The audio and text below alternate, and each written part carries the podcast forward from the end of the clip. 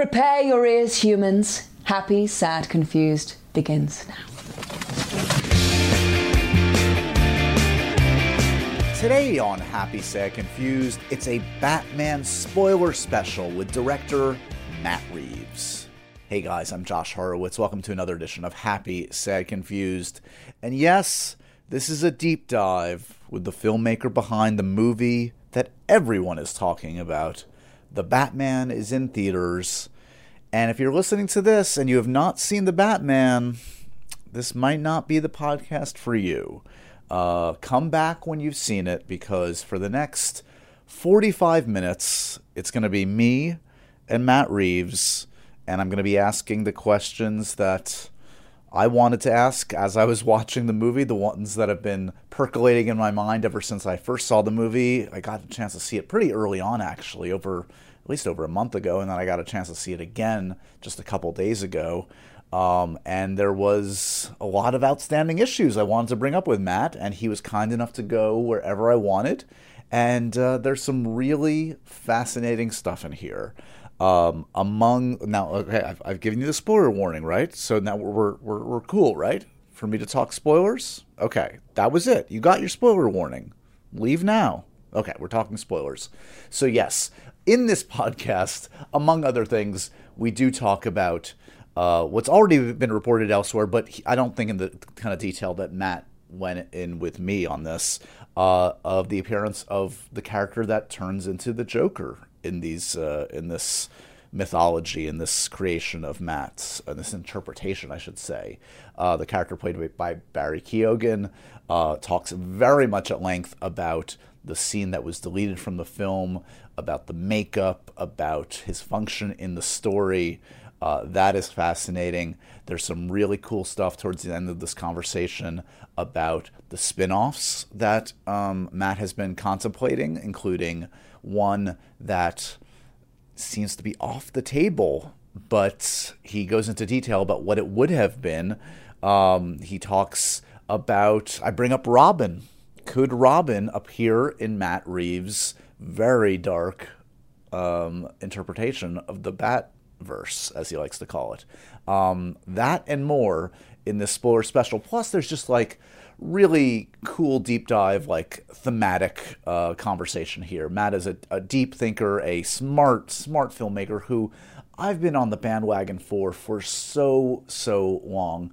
Um, I met him first uh, when he was promoting Let Me In. I'd of course seen Cloverfield, but uh, Let Me In was the first time we started chatting, and ever since then I've covered all of his films, the two Apes films, um, and now uh, this Batman film. And he is um, he's got a lot to say. Some of the answers are very long, but that's great. I mean, he just goes into gr- such detail with such passion, knows filmmaking inside and out.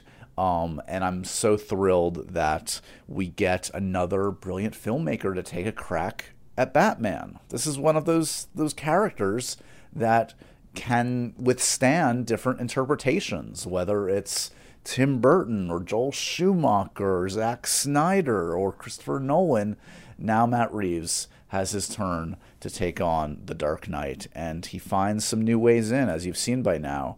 Uh, this is a full-on detective story. It's uh, it's more Chinatown than than a comic book movie, and um, I really enjoyed it. I, I, was really, really excited by what I saw, um, and excited for what the future could be for future Batman films, future uh, spin-off uh, movies or TV shows.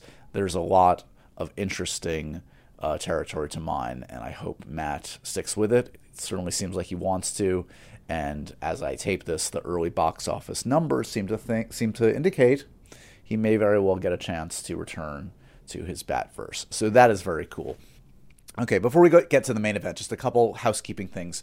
I do want to mention uh, if you're listening to this uh, before March 10th, or even on the date of March 10th, uh, we have a new Happy Sad Confused live event that is taping in New York City the evening of March 10th. 7 p.m., we're going to have a screening of uh, The Last Days of Ptolemy Gray, which is the new Apple TV Plus series starring Samuel L. Jackson, followed by a live one hour conversation I'll be having with the legend that is Samuel L. Jackson at the 92nd Street Y. So you can buy tickets right now. If you're in New York City, if you're close close by, come on out, see uh, a screening, an early screening of the show, and then enjoy me and Sam mixing it up for an hour. We're going to take audience questions. It's going to be a blast. He's one of the best interviews out there uh, super candid and just just the, the, coolest man on the planet. If you can't get there in person, there are virtual tickets available. You can watch it live uh, from the safety and comfort of your own home. Um, I'll put the link, of course, in the show notes. But um, you know, we had so, so, much fun the other day with Sam Heughan. This one's going to be a, a, different kind of vibe, but just as cool and exciting. Um, Sam Jackson and me, March 10th, New York City. Uh, you're not going to find a better a better evening's entertainment than that, guys. Come on. Um, if you're not sick of Batman talk, I had a conversation with Robert Pattinson and Zoe Kravitz. That that is on MTV News's um, YouTube page. Uh, look up. Uh, I, I put it out on my social media on Instagram and Twitter. Um, there's a ton, a ton of Outlander stuff I've been doing, guys. With whether it's the Sam Heughan uh, 92nd Street Y event, whether it's me surprising Sam in London, a Caitríona Balfe interview, that's all up on the Patreon page. Give it a try. As always, tons of extras on Patreon, video versions of the podcast whenever possible, and that's very often possible. Uh, go to patreon.com slash happy sad, confused. You will not be disappointed. Okay. Uh, this is it. This is what I, have been. I've been. I've been so excited to have this conversation with Matt ever since he was announced five years ago. Like five years ago. It's crazy that it took this long, but we got here. The Batman is out. Uh, you've seen it by now. Now it's time to get into spoilers. Me and Matt Reeves. Please enjoy. Matt Reeves is on back on, I should say, the Happy Sad Confused podcast. He's a regular. Matt, um, congratulations, man. You know I'm a, a longtime admirer of your work, and this is just all my interests coming together. Um, I hope you're feeling proud of what you've achieved here, man. Well, thanks, man. It's good to talk to you again. Yeah, it's a weird moment. You know, it took a long time to get here, and um, it's finally out in the world. It's very surreal. I mean, it, uh, you know, just to have some perspective on the thing. I mean, we've talked about. I've been talking to you since uh, Let Me In, the Apes films. I mean, like, take me back to Matt Reeves as a kid. Think about it. Like, you have been at the helm of two Apes films, like one of the quintessential monster movies, and now have the keys to this maybe the most beloved comic character of all time. Uh, it's got to feel nice to sit in your it's, in your seat right now. Pretty. Uh, it's it's very surreal. I don't know that I ever would have thought that that would be, uh, you know, the path that I would be on. Even just it's just kind of incredible. It was very. I was very. I have to say that I'm very fortunate that the two. Well, I guess if you count Cloverfield, the three sort of you know franchises that kind of came my way, but certainly with Apes and Batman, that they really are for me the ones that I think I'm most suited to do. You know what I mean? Because I think there are a lot of um, franchises. I mean, obviously, right now, the way that everything's gone, and obviously it's even more extreme with the pandemic, but the movies that that you know make it on the big screen is a very narrow bunch. Yeah. And and I don't think that I would be um I don't think I would be right for for most of them. And so it's really incredibly fortunate that uh that two that really mean something to me not only since I was a kid but also just that provide the opportunity for kind of interesting exploration. I mean, both the apes story and the Batman story, they're they're they're they're pretty great. So it's uh, I feel really really lucky. Well, I mean, I, I was saying this to your stars the other day. It's it is, you know, I've loved all manner of Batman films, and the greatest compliment I can give you is that you found uh, your own unique personal path into it, and it's it's a really special piece of work, man. I saw it for a second time last night, um, and it is both epic and intimate. It is a true, a full-on detective story, and um, you've been kind enough to to to say you're willing to go into some spoiler territory. This is your spoiler warning for everybody here. Um, hopefully, you are you have seen the film by now. Um, first, take me back to the beginnings of this project because when you signed on, as I understand it, Ben Affleck was still some potentially still involved. So I'm curious if this story did you imagine this story at one time with an older Batman with someone of, of Ben's age? Did you have the framework and would it have worked and how would it have been different with that kind of Batman? Well, I imagined the seeds of this story, um, but it was not. You know, when when I was first approached, I was still pretty early in post on War for the Planet of the Apes, and um, the post on those movies is the most intensive post that you can imagine because you've made the movie once and then you have to make it again with the animators and make sure that you're getting all of the performances that you got with your actors but seeing them on these photoreal apes so that that's a very involved process. And they kept trying to um, warner brothers kept trying to set a meeting. And i was like do they understand what i'm doing? It's a very busy time. So the, my understanding was that it was a general meeting. And um, it i kept turning them down and saying, you know, I'm sure I'm very flattered, but let's let's get together after I'm finished with post, and that'll be a good time, which will be unfortunately months away. And my agent called me up after I think I turned them down two or three times, and he said, you know that general meeting. I said, yeah, yeah, it's not really not good timing. And he said, uh, it's yeah, and it's also not a general meeting. It's about Batman. And I was like, oh, okay. And I said, so all right, you know, as I said, the apes franchise meant something to me since I was a kid. And that's absolutely true for Batman, which actually even predates it because Batman 66 started the year I was born. And so Adam West was my Batman. And um, yeah, I've just, you know, I'm a lifelong Batman fan, and I certainly have such respect and admiration for the movies that have been done. I mean, I think that those are some of the best uh, comic book movies ever made. I, I think that the so it's a, it's it's kind of like okay, well then I'm not going to just turn that down out of hand, even though I'm busy. So I'll make time for the meeting.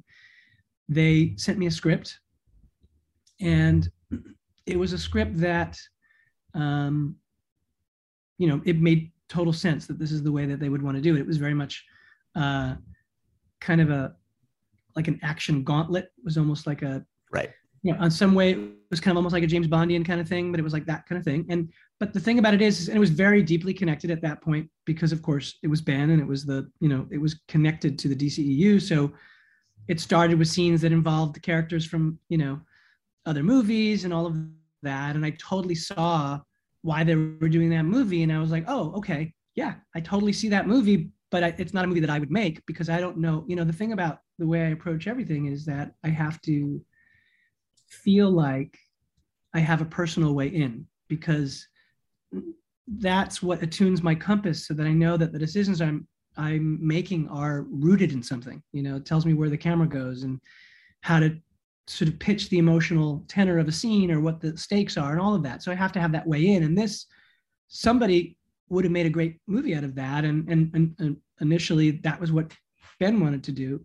But then he was stepping down and it just wasn't for me. So I actually thought the meeting was going to be pretty short and I thought it was going to be me seeing, which is interesting. Exact same situation on the first Apes movie for me. It was like, look, a franchise I love, a world I love, characters I love, but this approach is not necessarily for me. And if you want me, then it's not going to work to do it this way. I'd have to do it another way. And this one had the added complication of because I was in the middle of post, I couldn't really tell them what my approach would be. Right. So I sort of said, look, I think you probably don't want me because um, I can tell you that this is not the script that I would know how to direct. I'm not the right person for this. So you should, you know, you should go on and find somebody else if this is really what you want to do, and that makes total sense. And and they said, well, no, no, we we we would at least like to know what you would do. And I said, well, to me, I think the things that were that were that came to my mind from the beginning was that I knew that I wanted to take Batman as a character and allow that character and his story to be at the center of the narrative in such a way that he had room to evolve so that he had the arc.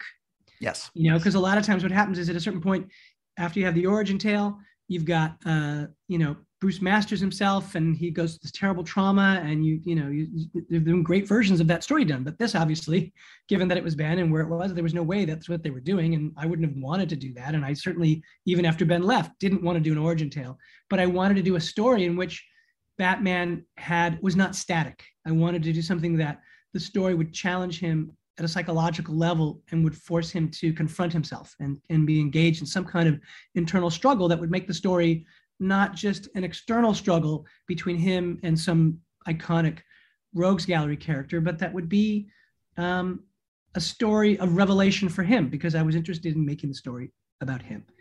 And, and I also felt that it could be very emotional. And I did think that the, um, the, the world's greatest detective part of the story was one area that hadn't been really done in the movies. And so I said, you know, I think that's about what I can tell you. And I said, and if you like that, which would be really exciting, I could probably tell you more about what I want to do in about six months from now.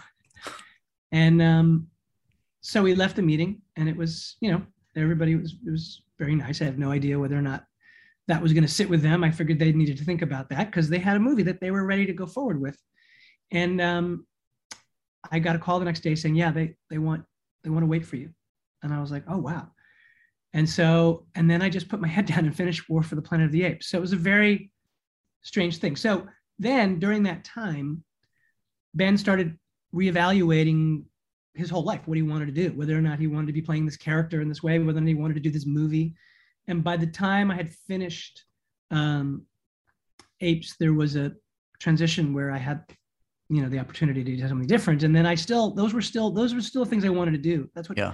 my, my, my first instincts are almost always the thing that is the seed of something that I feel is a path. You know, like when an idea comes to you and it feels like something to follow, you kind of try to follow it. And so I then thought, well, gee, and that's when I pressed upon them. I said, obviously, now if Ben is not wanting to do this, I, I would love to do one that isn't connected at all. Oh, that was, I'm sorry. There was one other caveat I said. I said, the other thing is, is that a Batman movie, I think a standalone Batman movie, given the history of Batman and the Batman movies, is a high enough bar that I also was adamant that if I were to come on, that though it would be part of the DCEU, I didn't want to service any of that in the movie. I didn't Right. want any of the other characters to appear. I didn't want references to them. I just figured it was enough to do Batman and Gotham, and that world was tough enough and rich enough to be able to try and. It just felt like okay, look, I don't. There's so much to do. The idea that I could serve more than just that idea, that's also something I didn't feel I could do. Right. And and so anyway, when they said the next day that I was that they would wait for me, I knew that they were okay with that idea. But then when Ben departed, I knew there was a chance to do something that was literally not connected to the DCU. And then I said to them, look, here's what I'd like to do. And obviously, since you know it's not going to be Ben, now we have to recast. And because we're going to recast, my feeling is I'd love to, in the search of trying to find that arc for Batman, I don't, I still don't, wouldn't do an origin story, which obviously we wouldn't have done. Um, but I do think that there's something about the idea of an early years Batman and the idea of that character not being fully cognizant of all of the motivations that are driving him. He's almost like a, he's compelled and sort of addicted to this thing. So he's not, he wouldn't have been the disillusioned uh, Batman that I think that Ben would have played for sure. He would be a, a character lacking in kind of self-knowledge, uh, a younger Batman. And, um, and they said, okay. And so I, I went off and started, I said, you know, and it's going to be like a, a, a, detective story. It's going to be, I'm going to give you the Batmobile chase. I'm going to give you all that stuff, Right. but it's going to be, I'm going to, it's going to be like Chinatown. Like I'm, I'm going to Yes. try and figure out to do that kind of thing. And, you know, there's so many times throughout the course of making this film, all the way back to the script stage where I kept thinking, is this suicide? Is this crazy? And yet part of me was like, but this is the thing. You can't come to a Batman movie and not feel like you have first of all not you have to have your own personal way in because otherwise you're not you're not going to have a compass but also you have to feel like you're doing something different because there's been so many great so what justifies especially if you're going to do a new standalone what justifies restarting this character you know with with, with new you know actors new versions of all this a new gotham and for me it really was the opportunity to do this kind of detective story but i wanted a detective story that was also character oriented. So in that way, Chinatown was a good model because Jake Gittes has this backstory yes. that you never see, but you know that something happened to him in Chinatown, and it it really made him the person he is today, which is that he's kind of tried to, he's sort of, he's like an ambulance chaser now. He's so tried to, he's trying to convince himself that he's just this slick, callow, you know, opportunist. But under it all, there's some pull there that something happened. And over the course of that movie, you see all of that bubbling back up.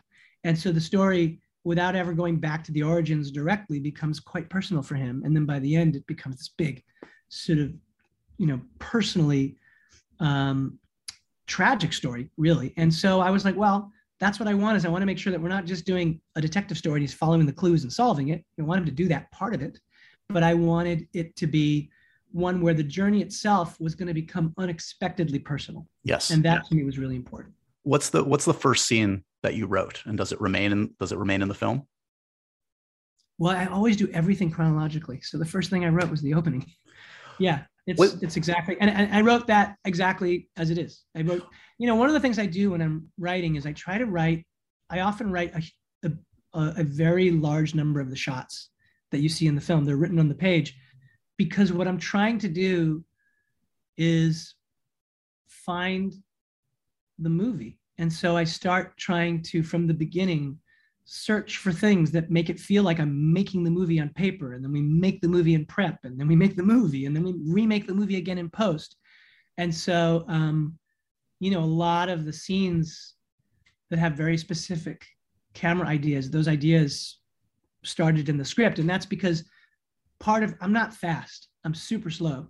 And part of why I'm slow is I'm trying to find that thing I'm connecting to. And I've said this like a bunch of times when people ask me about the writing process and the creative process. For me, I feel like when you start with the blank page, it's kind of like being in a totally dark room on your hands and knees, and you're just crawling around until you get your hands on something. And so when this idea of starting in the Riddler's point of view came to me, I thought, oh, this is interesting. I also thought there was something, which I have to admit, appealed to me, slightly perverse about it, because I thought, wow, oh, yeah. Every other superhero movie is going to begin with an action sequence. That's just what it's going to be. So I thought, so to play out this long shot through the binoculars um, and have the big title, I mean, that was in the script too. It was like it said, you know, big red letters full screen the Batman. And then yeah. you go in on the binoculars, and I thought, oh, so the message of that subliminally is, is this the Batman's point of view? Who's right. breathing? What are we doing? And then that would call, that was one of those early ideas where I thought, oh, there's a dialogue between what the Riddler's doing and what Batman's doing, and there's a comparison being made. And so that beginning scene was really uh, the birth of that. And then the Ave Maria, which was always in the script, that idea didn't come to me until we were in editing. And then I was like, hey, I knew that Paul had done this beautiful moment where he's singing the song. That was scripted. oh, I see. I so, so this you added it after yeah, he had been. I added it because it. I was like, it's. There were many places where Ave Maria was scripted, and we did do it. it was like at the Mayor's Memorial, and we had that. But then, I just felt like to me, it was really important that when he sang it, that it felt absolutely inevitable. That it felt like from the very beginning of this movie, it was all leading to this moment where he was going to start taunting Batman by singing Ave Maria. And um, so somewhere in there, the original music that was temped in there was all kind of suspense music and it was some Michael stuff and that kind of stuff.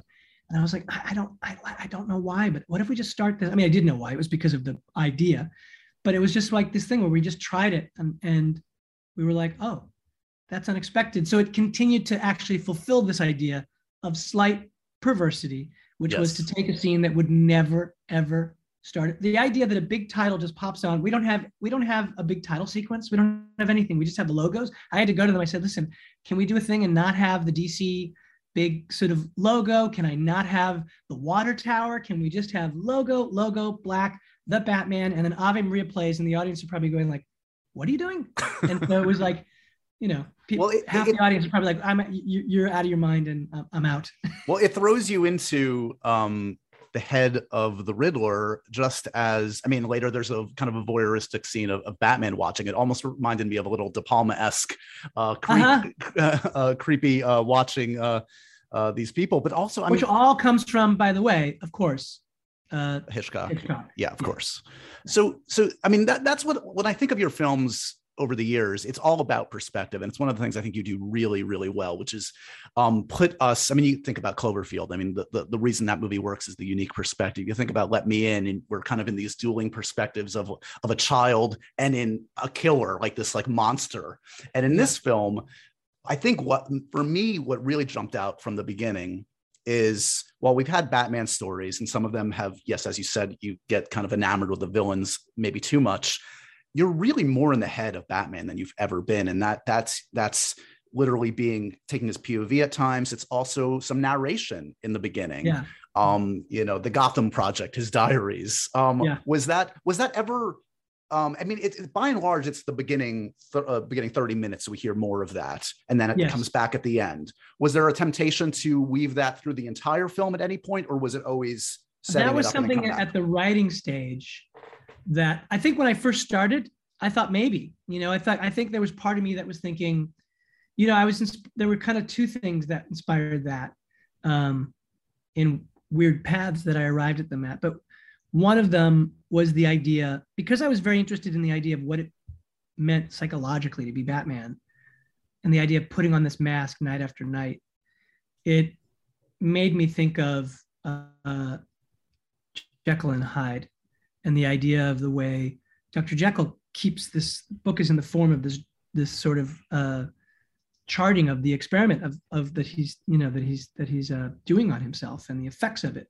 And I thought, oh, that'd be interesting if we had this kind of diary. And then it also made me think of Travis Bickle and how Travis Bickle is trying to kind of find his way in a way that obviously is much even even in, in sort of lost in the mystery of even less self-knowledge i would say than than, than bruce is. Um, but all of that kind of that came from uh, year one in in looking at year one i did a deep dive in the comics and um, you know it's interesting because a lot of the comics have narration in them right? I mean that's kind of how how you do it. And so um, that idea of trying to feel like it's true to the comics and specifically this idea of the kind of travis bickle thing came to me because of the the year one you you're in gordon's uh Right. narration and you're in batman's narration which is pretty cool. I mean if, so, so i really loved i just oh this is all really really interesting to get into their heads in this way and to feel it like it's almost like a diary almost journalistic.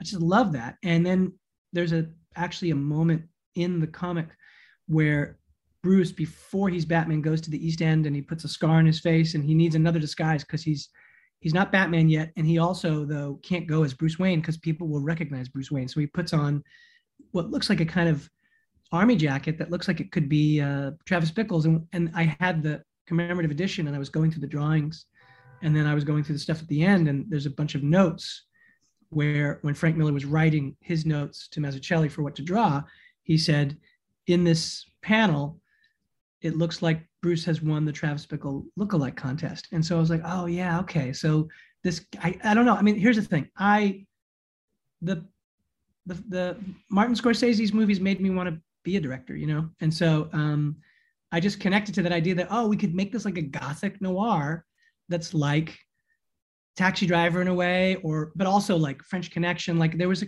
kind of, I guess there was something in the vibe of year one that connected to me to a vibe of filmmaking that seemed like a really great way to approach the filmmaking of a of a neo noir Batman. And so um, in it, there was all that narration. So when I started, anyway, this is the longest answer ever. No, no, no. It's, it's all great. Yeah. When I was um, writing, I think initially I did think, oh yeah, and maybe this narration follows us through the whole movie. And then I realized that there's a point at which, as I was writing, it was important to get into his mind to understand where we were and to understand what his mindset is. And it was really important to check in again at the end so that you could track this evolution. That was super important. But I realized at a certain point, and it's funny, even when I went, went back and looked at Taxi Driver again, and there is definitely much more narration than there is in our film. However, even Taxi Driver doesn't keep it up the whole time. There's a there's a distancing effect, I think, if you do it too much. And so mm-hmm. once he gets involved in the narrative, I kind of felt like, oh yeah, and I kind of stripped. I think there might have been a point somewhere in there where I might have had one other line or one other section, and I just at the script stage took it out. It just was never. So I, there was never a temptation to keep it going through the cut because it was one of these things that um, had sort of been excised even in the kind of planning stages during the script. Is, is, there for something like this? You know, you talk about kind of falling in love. I mean, you know, as a kid, uh, falling in love with Batman and and seeing cognizant when you kind of take this on of like how much real estate there is in this world and how every nook and cranny of Gotham is is is fascinating. Do you create like a Bat Bible in a way? Like when you like, I mean, do you create like the backstory your of your particular Alfred and and and Oz, etc. Like, are are there documents that kind of flesh out the rest of this world that are useful there, for you? There is, but I would say that it's closer to uh, Bruce's journal, which is that I I write in an unlined sketchbook, and I just keep writing ideas. It's, if you were to if you were to take that and literally transcribe it, it would be a um, it would look like I was insane because it doesn't it doesn't have it doesn't hold together as a narrative. It's just a collection. It's kind of like it's like the place where you put stuff as you're on your hands and knees. And what I often find, or not often find, it is the process for me, is that I come up with an idea. I have to have my notebook and the pens, you know, stuck in the binding, and then you rip it out and you write it down as if oh, this is, I got to keep track of this idea. You know, the ideas are, there's a, I was a book I remember I read during the pandemic uh, from um, uh, David Lynch, where he talks about the creative process and it's like fishing, you know, fishing for ideas and things. But there is something to that, right? You're, yep. you, you kind of, you, you use your conscious mind to, to, to establish the search and the subconscious, these ideas sort of emerge. And they're the things that are kind of emerged that mean something to you. So you're searching for meaning, right? So I have an idea and I'll write it down and I keep thinking, oh, that okay, that's an important one. And then what I do is at a certain point after I've been doing this for a while, I'll go back and I'll look and I'll see that something that I've written down as if it was the first time, I've written down like five, six times. And then I'm like, oh, important idea. Something there. Yep. Yeah. And so then that's it starts forming that way. But this notebook just keeps getting filled in. And I will, you know, I have ideas will come about people's backstories. And, you know, I was doing a lot of reading of comics and things that would appeal to me in the comics. I'd kind of just write a piece of that idea down as a as an inspiration for something that could be taken and sort of turned and transformed. And so, in a weird kind of sprawling way, and this one in particular, because the story is the story of the history of Gotham. Um, which you know, at many points, I thought, why did I do that? But I know why I did it. I mean, it's sort of like, well, if you're going to do a story that isn't an origin tale, you want to be definitive, right? Anyway, so I want this is a good entry point that these crimes are describing a history of corruption in a place like that's a great sort of noir kind of conceit if you can land it. Yep. And yet, it meant that so much of what was happening that there was violence happening in the present that needed to be stopped, but it was referring to corruption that had been ongoing in the past. And so there was a tremendous amount of backstory that had to be worked out and then figuring out how to do that it just was it was uh it's one of those things where i th- you know if i if i knew how hard it was going to be from the beginning i don't think i would have done it exactly that way again but do, that's do, what you always do you know do any of the ideas because i know there's obviously a bunch of other ideas and and you know you need this we want this movie to, to succeed. And but there are plans for this gotham pd show. And i know you talked about an arkham show et cetera and the penguin. Um do are, are there any that involve that history of gotham? Are there any that would go backwards? Oh yeah. Well you know i mean one one thing that we're not doing that i was going to do. So there's the gotham police show which where it's it that one actually is put on hold. We're not really doing that. We're doing a story about um my idea for that gave birth to the Penguin series is I was talking about the show that we were doing with HBO Max with with the executives at HBO Max, and I said, you know, they said, you know, we really want to we want to dig deeply into areas that maybe wouldn't traditionally have been in the streaming space off of the idea that you're also trying to do something in, in the theatrical world that is you know sort of serving this you're trying to do a trilogy or whatever it is who knows whatever it is. But and so i said well and they said we don't want you to take the characters that are precious to you and and save them for just the movies. We they, there has to be you know we, we really encourage you to. And i was like well i said i did you know the whole idea for me because oz the penguin in the story is he's a little bit of a red herring. He starts in one way and then you realize that he's and the reason that I chose him for that is because I thought, oh, that's that's a big enough name that if you're looking for who the informant is, it would make sense that it would be somebody who's that iconic. Maybe this is that version of this character. And so that's kind of how that was calibrated. And then I thought, well, to me, the, the fun of that conception is that he is not fully formed yet and that um, that he's not yet become uh, the kingpin. And that I thought that there was a story in the wake of what happens at the end of this story where there's a power vacuum and you've got all of these. And that's why right now you see Oz at the end of the um, movie looking out over the city, standing in Falcone's office and thinking, okay, because you, the idea there was that he has been underestimated by everyone, but he knows. And so I said, you know, I, I kind of see like an American dream Scarface Gotham story, like a guy who nobody, like Tony Montana, no one, no one thinks this guy could be anything. And he has a brutal desire to prove everyone wrong. Um, like if it, it's like Fredo meets Tony Soprano or something, you know? And um, and I said, you know, and I just think that there's a way to see that character and see all of again, get into in a novelistic way, which is to me what's exciting about long form, is you know, when you're telling a movie story, you're um, you're trying to come up with the story within the framework of the film that uh, refers to the past and it implies a future. But this is the this is the current part of it, or not the current part of it, but the critical part of it to see, to understand what that story means, right? That's the whole thing.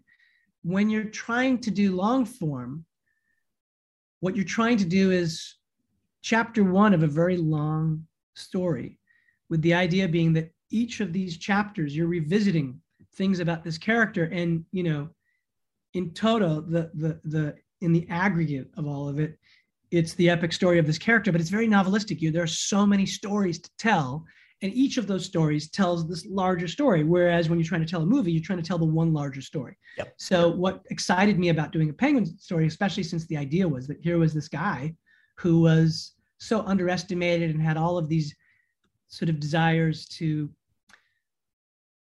to sort of make up for the wounds of his life that I thought, wow, there's a, you know, and especially the way Colin played him, I just thought that was really exciting. So they got very excited and said, uh, we'll do that show, like on that phone call. I said, I said, oh, great. It should said, all be so easy. Yeah, exactly. Yeah, they said, we're doing that show. I was like, okay.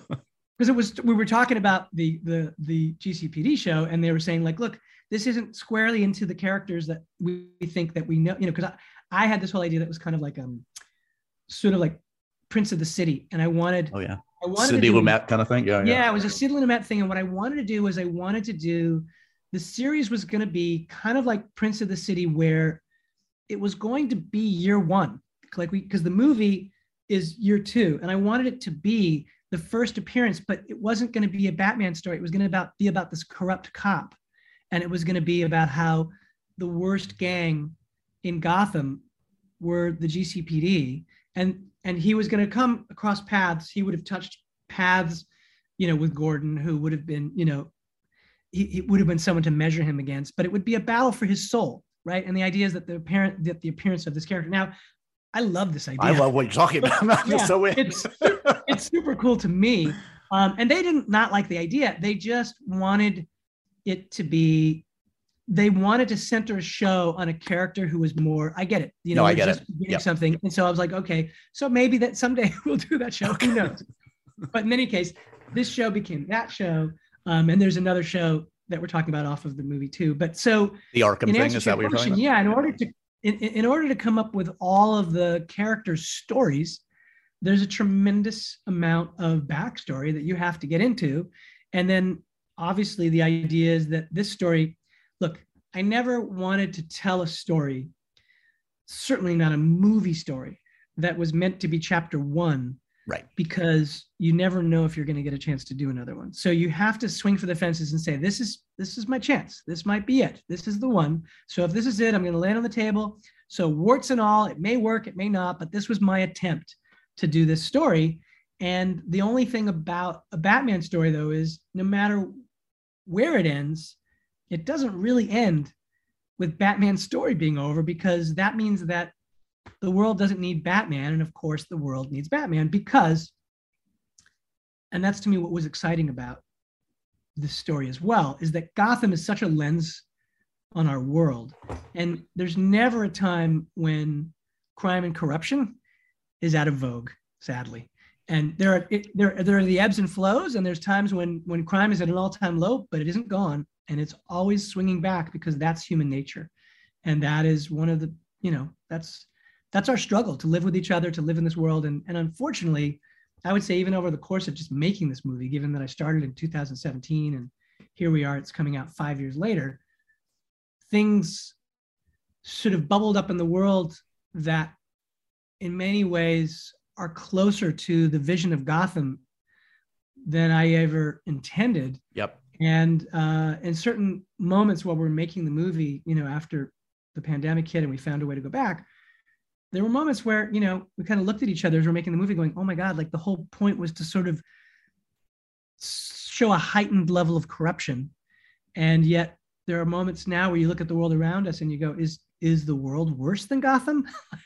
and so, um, yeah, so anyway, giving a run so for its money. I'll put it that way. Yeah. Yeah. It's giving it a run. So anyway, so the point is, is that that yeah. story at the end, I always knew, you know, because, especially because of where it was leaving him with Selina, you couldn't look at that story and go like, yeah, yeah, go ahead, go with her. It's fine. That's the story. no, no, no, no. His story is just beginning, though it feels, yes, yes there is, there's a a distinct, the distinct arc from from vengeance to hope, uh, as is illuminated by seeing it twice. Um, talk to me a little oh, cool. bit about. Yeah, that was and that was the actually once I got into the story, that was that was the early concept. That was one of the hands and knees idea, because I because in looking at all of the vengeance stuff, you know, I I knew I didn't want to say I'm Batman. That had been done really well, and and looking at um, the comics and the animated series and and um, the uh, the Conroy thing, you know, or you know, I'm vengeance, I am the night. And I was like, oh, I'm vengeance, that's cool. And then that just sparked this idea because of trying to see him sort of being consumed by his shadow side and yet not yet having incorporated that enough to understand how much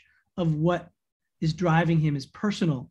Um, and that that and is that even the right path? You know is, is being a vigilante the right path? Taking the law into your right hand into your into your own hands and and the idea of vengeance as that being your prime motivator that's that's a that's a really dark question. Is that really the right path? And so i felt like what that idea of trying to find him in the early days of being on an arc from being squarely rooted in vengeance to the beginnings of understanding he has to be more and he has to represent hope to people so that they don't feel desperate in this place. That was that was one of the very early ideas. Um, matt we can't do a spoiler talk without talking about the joker so the, you know, uh, well, there's this guy named Barry Keoghan, a very talented actor that shows up at the very end of this film. We get enough of a glimpse of him. We hear a bit of a laugh. Um, when did that idea emerge that Barry was your guy and that you wanted to plant the seeds uh, of this larger world and this other well, iconic character? You know, it's it's not what people think based on the way that it's currently represented represented in the movie because the way that that character once i um, knew that i wasn't doing an origin story but i wanted to do an early years batman and in all the comics and when you read it there's a lot of um, rogues gallery genesis stories that come in response to the fact that there is a masked vigilante declaring himself or, or being called the batman in gotham. And so they're kind of a response. And so i thought oh well actually given how early this is that we're entering the second year of the Gotham project, um, that it would mean that their stories are in their origins. And so I thought it would be interesting. I like the idea of, of having a Gotham that felt like it already pre-existed. And this guy was going down the streets, and if you turned down the wrong alley, you would meet somebody in their sort of genesis stages of that. And somewhere along the way, once it became this serial killer story about the Riddler leaving messages to Batman with the idea that Batman's only power is in being anonymous and being this kind of apparition that he's trying to create, this phantom. And so when somebody starts shining the light on him by writing to him, it's very unnerving. Like, don't call me Batman. I call myself Batman or call myself Vengeance, right? Yeah. And so I thought, well, he would be so un- unsettled by that and unsettled by the crimes and would feel that he would need to get into that mindset, that psychological mindset, so that he would try to profile the character. And so there was a scene which we shot, which is actually very cool, which I'm sure we'll release as a. It's one of the. It's not a short film, so this is one of the few deleted scenes.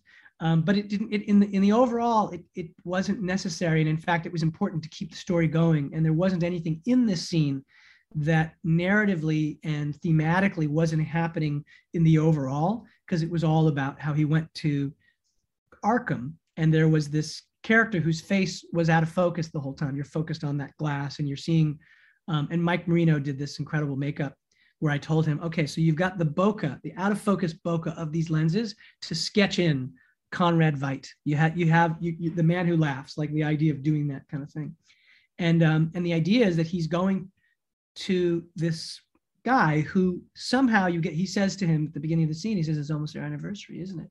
And you realize, oh, Batman has something to do with this guy being in jail, and he's obviously a killer as well. And the idea is that he is a he is the character you're referring to, but has not yet declared himself that. It's the early days of this, and they already have this kind of connection.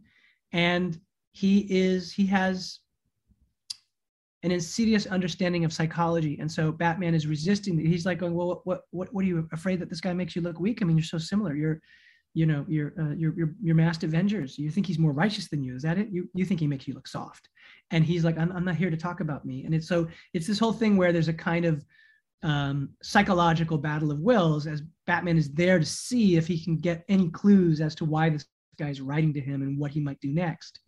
And um, the, the Joker actually ends up being completely right about the journey of the movie is interesting. So probably another reason why we ended up not needing it in the movie. He's but your Lecter. He's your Hannibal Lecter expert. He goes a, to yeah, a little bit. Very, he's very Lecter like. I read um I read Mindhunter. Yeah. And um that whole idea of getting into that thing. So that's what that was. And then the final scene of the movie was a kind of payoff to that scene. So the idea is that the Riddler, it was that final scene of that movie is really to track Paul's sort of where he ends up in the movie where he's devastated. And and and, and paul is so delightful in that scene with barry. And barry's great with him. And barry by the way i'm really excited to share this scene because barry who's a wonderful actor what he and rob did in that scene that we cut is really interesting and cool. It's creepy and eerie and psychological and and um, and the mic the makeup that mike did is very very cool we talked about that i said you know i wanted an origin tale that went back to the Conrad Veidt, uh, idea, which meant I didn't want, you know, Nolan had done this really fantastic thing with the scars and yeah. what is the origin of the scars and the unreliable answers that he's giving. And you're just going, oh my God, this is just, which was amazing. And of course, you'd had other iterations. You have the classic ones where, you know, he falls into the vat of chemicals. You have the Nicholson thing. So you have all these things that have been in the comics. And I thought, well, I'd love to do something that's like The Man Who Laughs, which is not a horror film, but it's kind of like Phantom of the Opera, which is where the original Bob Kane, Bill Finger version of the character comes from, which is this guy has a kind of congenital disease, congenital disease where he can't stop smiling, and how horrifying that would be. And so I thought, oh, well, here's an interesting origin. What if this guy has, what if he's essentially like the Elephant Man in that he's born with a degenerative disease that has disfigured him so terribly? And instead of becoming like John Merrick, or at least John Merrick as we know from the beautiful film by David Lynch, who has this beautiful soul within this exterior that is so horrifying. Um, if instead he felt that the fates had played a, a kind of um, nihilistic joke on him by, by making him a freak from from yeah. birth, and that that would make him attuned to like basically being able to get into the minds of people who looked at him with terror because they from a from from childhood he's used to that look. And so he has this look at humanity which is very dark and informed by this by this disease that he had no control over. And so he was marked from the beginning to become what he becomes. And he had not yet declared himself the joker that he'd do that in this thing. So that's what mike and i talked about. And mike was like mike is a genius. And he was like he loved the idea of elephant man and suddenly started sculpting and started doing all of this incredible stuff. Mike did the stuff for for for uh, for colin for penguin. I and mean, he's an incredible um, prosthetics makeup artist, and he does. He's a wonderful sculptor, and he, he so he did all of that. Um, and so that scene was really fun to do. And then at the end of the movie, I did briefly try taking it out, and I noticed that when I took that scene out, that the stakes of the final scene between Selina and Batman changed entirely because the whole idea of that scene is that he's saying she's saying you know this place is is never going to change and then he's saying like i have to try and if you don't feel the menace of what's coming, not necessarily in another movie, but just in the in the in the power vacuum, then it kind of feels cerebral and not yep. emotional. And so you know that Batman is faded He's sort of his personal scars make him perfectly suited to being this character. And so, you know, as much as, you know, we'd all like to think, oh, well, just go off and be happy. That's not going to make us happy because we, we want him to continue to, to do what he's going to do. And so when I took that scene out, the ending didn't, didn't play as well. So this is a long way of saying that that was, yes, you're correct. That is the character who it is. And it is meant to, to refer to his origins. And there absolutely are ideas that I have about doing something with that character, but it's not meant as a kind of um, classic superhero Easter egg movie a movie moment where it where it's kind of like, oh well, that's the next movie, huh? Right. I'm not saying that's the next movie at all, not even slightly.